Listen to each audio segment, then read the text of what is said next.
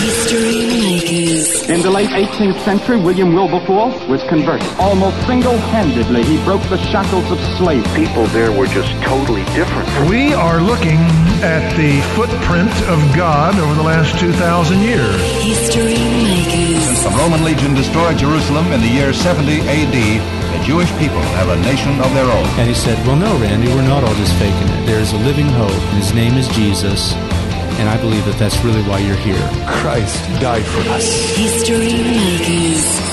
Hi, and welcome to History Makers. I'm Matt Prater. This week on History Makers, we feature part two of a conversation with Pastor Paul Newsham from Salt Church in South Australia. Uh, now, you're also um, just fresh back from Israel, and uh, one of my highlights from the trip, I do have to say, Paul, was when you preached to our tour, uh, 14 of us, uh, in Cana, outside where Jesus turned the water into wine. Uh, it was funny, there's all these shops there that sell wedding wine at Cana. I thought that was interesting. Uh, but you, you preached a great word there, and I, was, and I thought, wow, this guy's amazing. And I, re- I was really impacted by it. That was certainly one of my highlights. What would be uh, some of your highlights from the tour? I'm surprised you don't remember that you preached that sermon. I just borrowed the notes.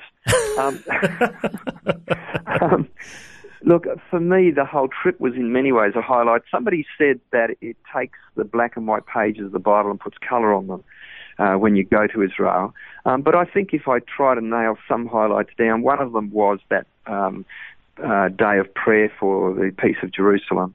Um, that all, as you know, that all came about very accidentally that we ended up there in that meeting. Um, but I just loved it so much, and I just touched God. I just remember one stage, I don't know how long it was for, but I was just lost in God, worshipping with tears streaming down my face. They tell me somebody had a TV camera stuck in my face, but I never saw the thing, you know.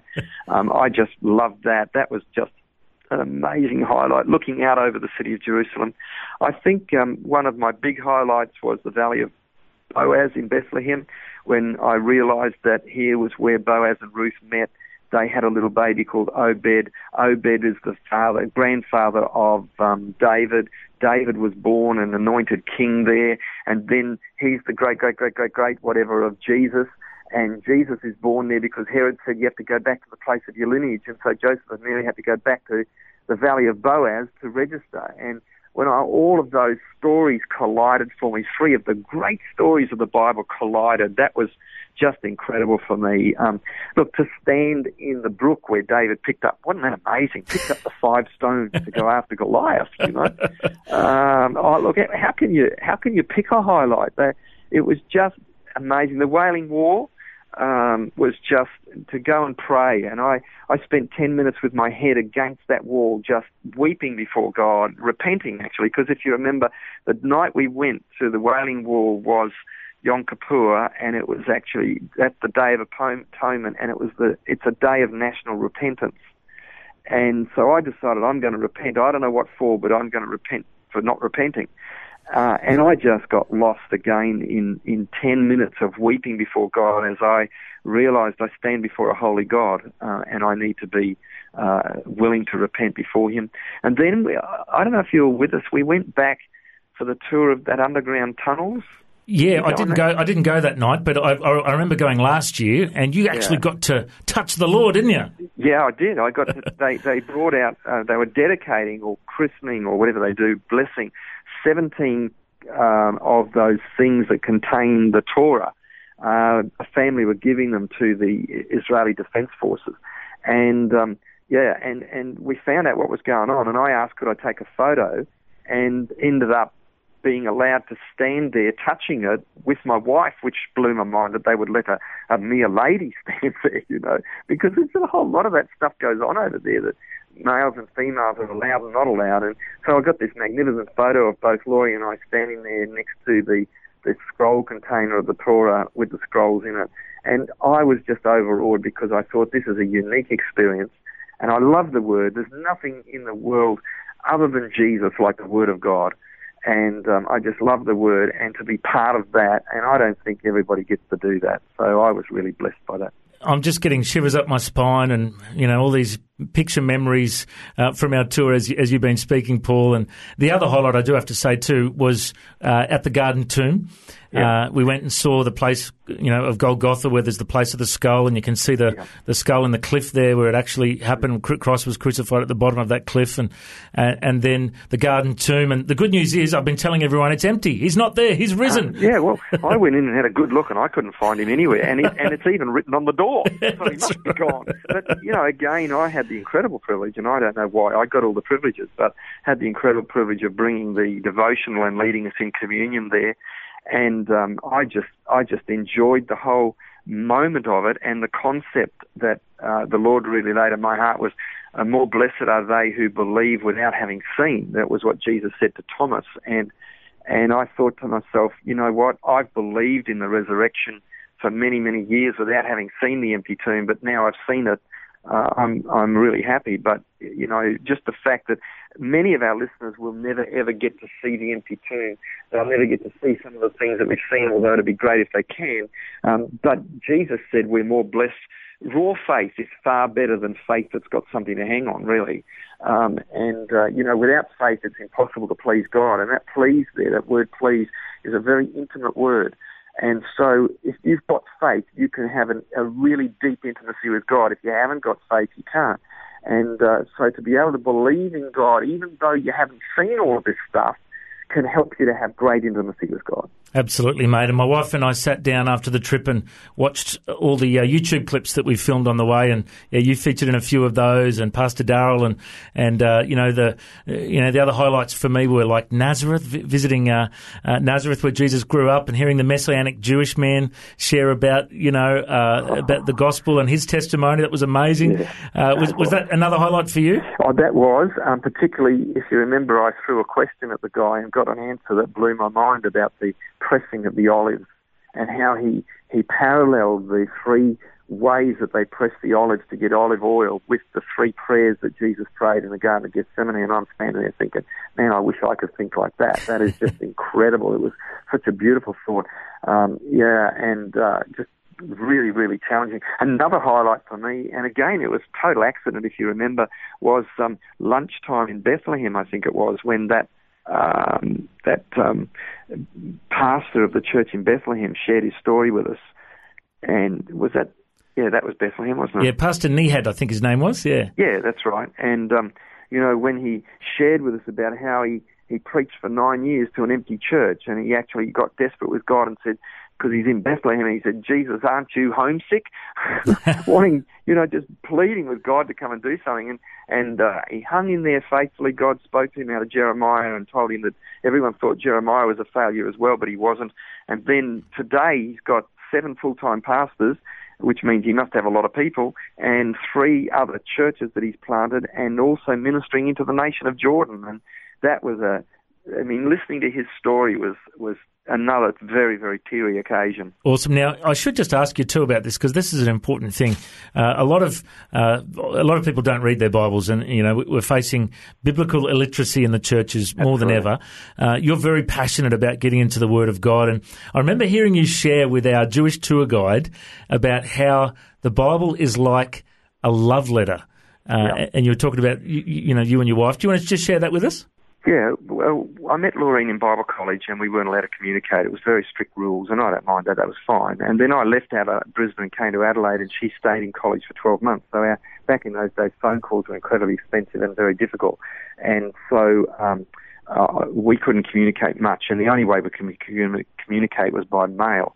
And so, I, in the last six months of our separation, because of distance, I wrote to her every day. She probably wrote to me once a week, but I wrote to her every day, and I would long. I'd just sit there waiting for the postman to come, uh, just so I could get a letter from her, and I would read it and read it and read it and read it, and and she would read my letters. And I remember later on, and she was complaining about a particular characteristic I had.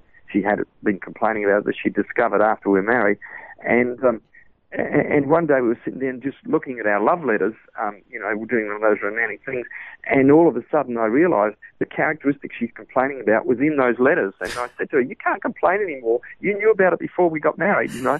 But it was just incredible to to to to learn about her. We got to know each other so well through our letters.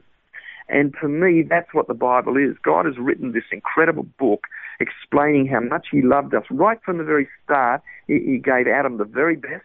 Adam sinned and He stepped in and he redeemed him. And right through the Old Testament, there's, there's redemption after redemption after redemption. We come into the New Testament, for God so loved the world that he gave his only son that whoever believes in him shall not perish, but have everlasting life. The whole thing is a love story till eventually we get taken back to heaven and we become the bride of Christ. And, um, have the big wedding feast. And so to me, it's a love story. The other thing about it is this. And so you get to know God by reading his letter to us.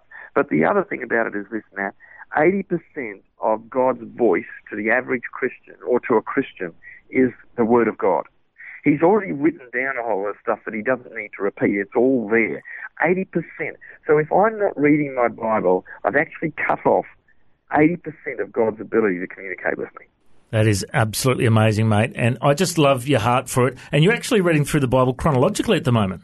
Yeah, I use a Bible called Cover to Cover um, which you can get in most Christian bookstores, I think, and you can get it online. Um, and it uh, it breaks the whole Bible up into day sessions. Uh, it takes about takes me about 15 minutes to read a day. Um, and but it works through chronologically. So instead of going Genesis, Exodus, Leviticus, it actually goes um, through as the story was written. So the first verse of the Bible is in the beginning was the Word, and the Word was with God, and the Word was God. And then the second verse is a beautiful verse out of the Psalms about how amazing God was, and He was before the mountains were ever created. And then the third verse in this particular Bible is, in the beginning, God created the heavens and the earth. When you read the life of David, you go through it, and all the way through, the Psalms that he wrote are interspersed with the history of his life. So, for example, you read about his sin with Bathsheba, and then you go into Psalm 51, which of course we know was the psalm that he wrote as repentance for his sin with Bathsheba. Uh, you go into the Gospels, and all the Gospel stories are written together, so it gets a bit confusing because you read the story of Capernaum four times, but you um, you end up reading the story in the order that it happened, and it makes a lot more sense to you. A couple of more things. I want to make the most of my time with you while I got you. A couple of more things that have sprung to mind that I wanted to ask you about. Uh, you shared an incredible story about uh, a man in India during one of your uh, devotions yes. that you shared with us. And I, I, can't remember the details of the story, but I thought our listeners have to hear this one. Tell us that story for us. Oh, we've got to tell that one in a hurry too. The man had a church by now of, I think, 300. And a very good friend of mine. He's got church, he's got 2,000 churches now, but this was his first church of about 300 people at the time. And he was he was preaching, and two lepers turned up at the door of the church it scared him a little because, of course, leprosy, go back 40 years or whatever, was a very dangerous disease and, and people were terrified of it. And so um, it scared him a bit, and he kind of says, All the anointing left me. And I, I quickly gave an altar call to wrap the meeting up, and these two lepers came and gave their lives to Jesus. I prayed for them, they went away. Next week they came back, there was 10 of them. And, uh, and everybody was nervous now, and he prayed with them, and then he said to them, So what are you going to do now? And they said, Well, we're going to go away and beg. And he said, No, you will never beg again on Sunday. You come here on Sunday, we will feed you. You beg for the rest of the week, but you don't beg on Sunday. Next week, there's 35, 30 of them came. And now the church is really nervous because we, you know, we can't have these people around here. And anyway, and I think it was 10 of them wanted to get baptized and uh, he had 10 of his Christians wanted to be baptized. So he said, oh, well, we'll have a joint baptismal service. The moment they knew that ba- the lepers were getting baptized, the other 10 pulled out. They weren't going to get baptized. So he gets into the baptism because he by, baptizes, baptizes by full immersion. He gets into the font. And the moment the first leper came in, he realized he'd made a mistake because the water colored up immediately from all the, um, the, uh, the gunk of the skin because of the blood and the, the you know, the open wounds and so on.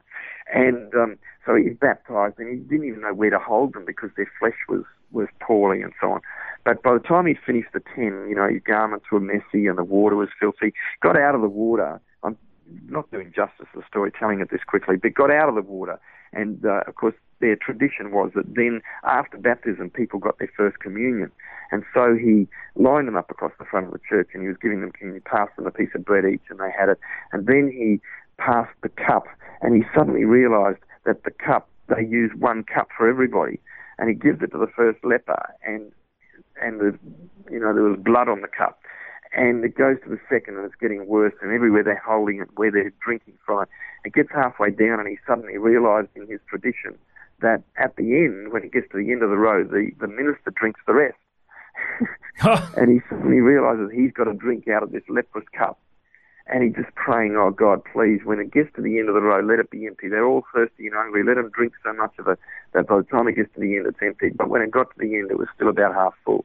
And he took it and he, he saw this huge cup in, the, in as a vision in the sky. And he said, the Lord said to him, In this cup is all sin and all sickness known unto man, even leprosy. Drink ye all of it. And he said he just broke before God. He drank the cup and he went and gave every one of the lepers a hug. And suddenly the people came around him and they said, Pastor, these are our brothers and sisters, or brothers now. What are we going to do for them? And so out of that came an organisation called New Life Homes or something, and uh, they um, they have 45 lepers living there for two years. They treat them teach them a trade, get them saved, baptized in water, filled with the Holy Spirit, and then send them back out in the community. They come back in for clinical treatment every so often, and it's become a huge ministry. Hundreds and hundreds of lepers have gone through that place. Wow, such an incredible story, and I just yeah. love the way you share that with us, and just gives hope uh, for all of us uh, to yeah. to know that uh, no matter what we're going through, God can provide a way.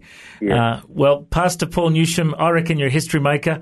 I really appreciate uh, your time with us on the radio, and if people want to find about uh, about your church in South Australia, the website is saltchurch.com.au, and you can find out more information about your ministry there and the three campuses you have in South Australia. Uh, God bless you, mate. Good to talk to you again, and maybe we'll see each other next year in Jerusalem. Okay, bless you. Bye bye. Thanks for joining us on History Makers. If you'd like to listen to this interview again, just go to historymakers.tv. There you'll find links to Facebook, Twitter, and Instagram. You can subscribe to our iTunes podcast or check out our YouTube clips. And you can find out about History Makers TV. We are a faith based ministry and we appreciate every donation. You know, the vision of History Makers is to share the good news of Jesus Christ to the nations of the world. If you'd like to partner with us, send us an email info at historymakersradio.com. God bless you. Have an awesome day. I'm Matt Prater, and why don't you go and make history? History Makers. Order your flash drive with 20 of the best History Makers interviews now at historymakers.tv for just $19.95. All proceeds will help History Makers Radio and TV share the gospel all around the world. Order now at station sponsor historymakers.tv. You'll hear interviews from Mark Burnett, producer of the Bible series and Survivor, musicians like Paul Colman, Mark Schultz, and George McArdle from the Little River Band, also Kate Bracks, winner of MasterChef 2011, former Olympian Elka Whalan, and many more. Order now at historymakers.tv.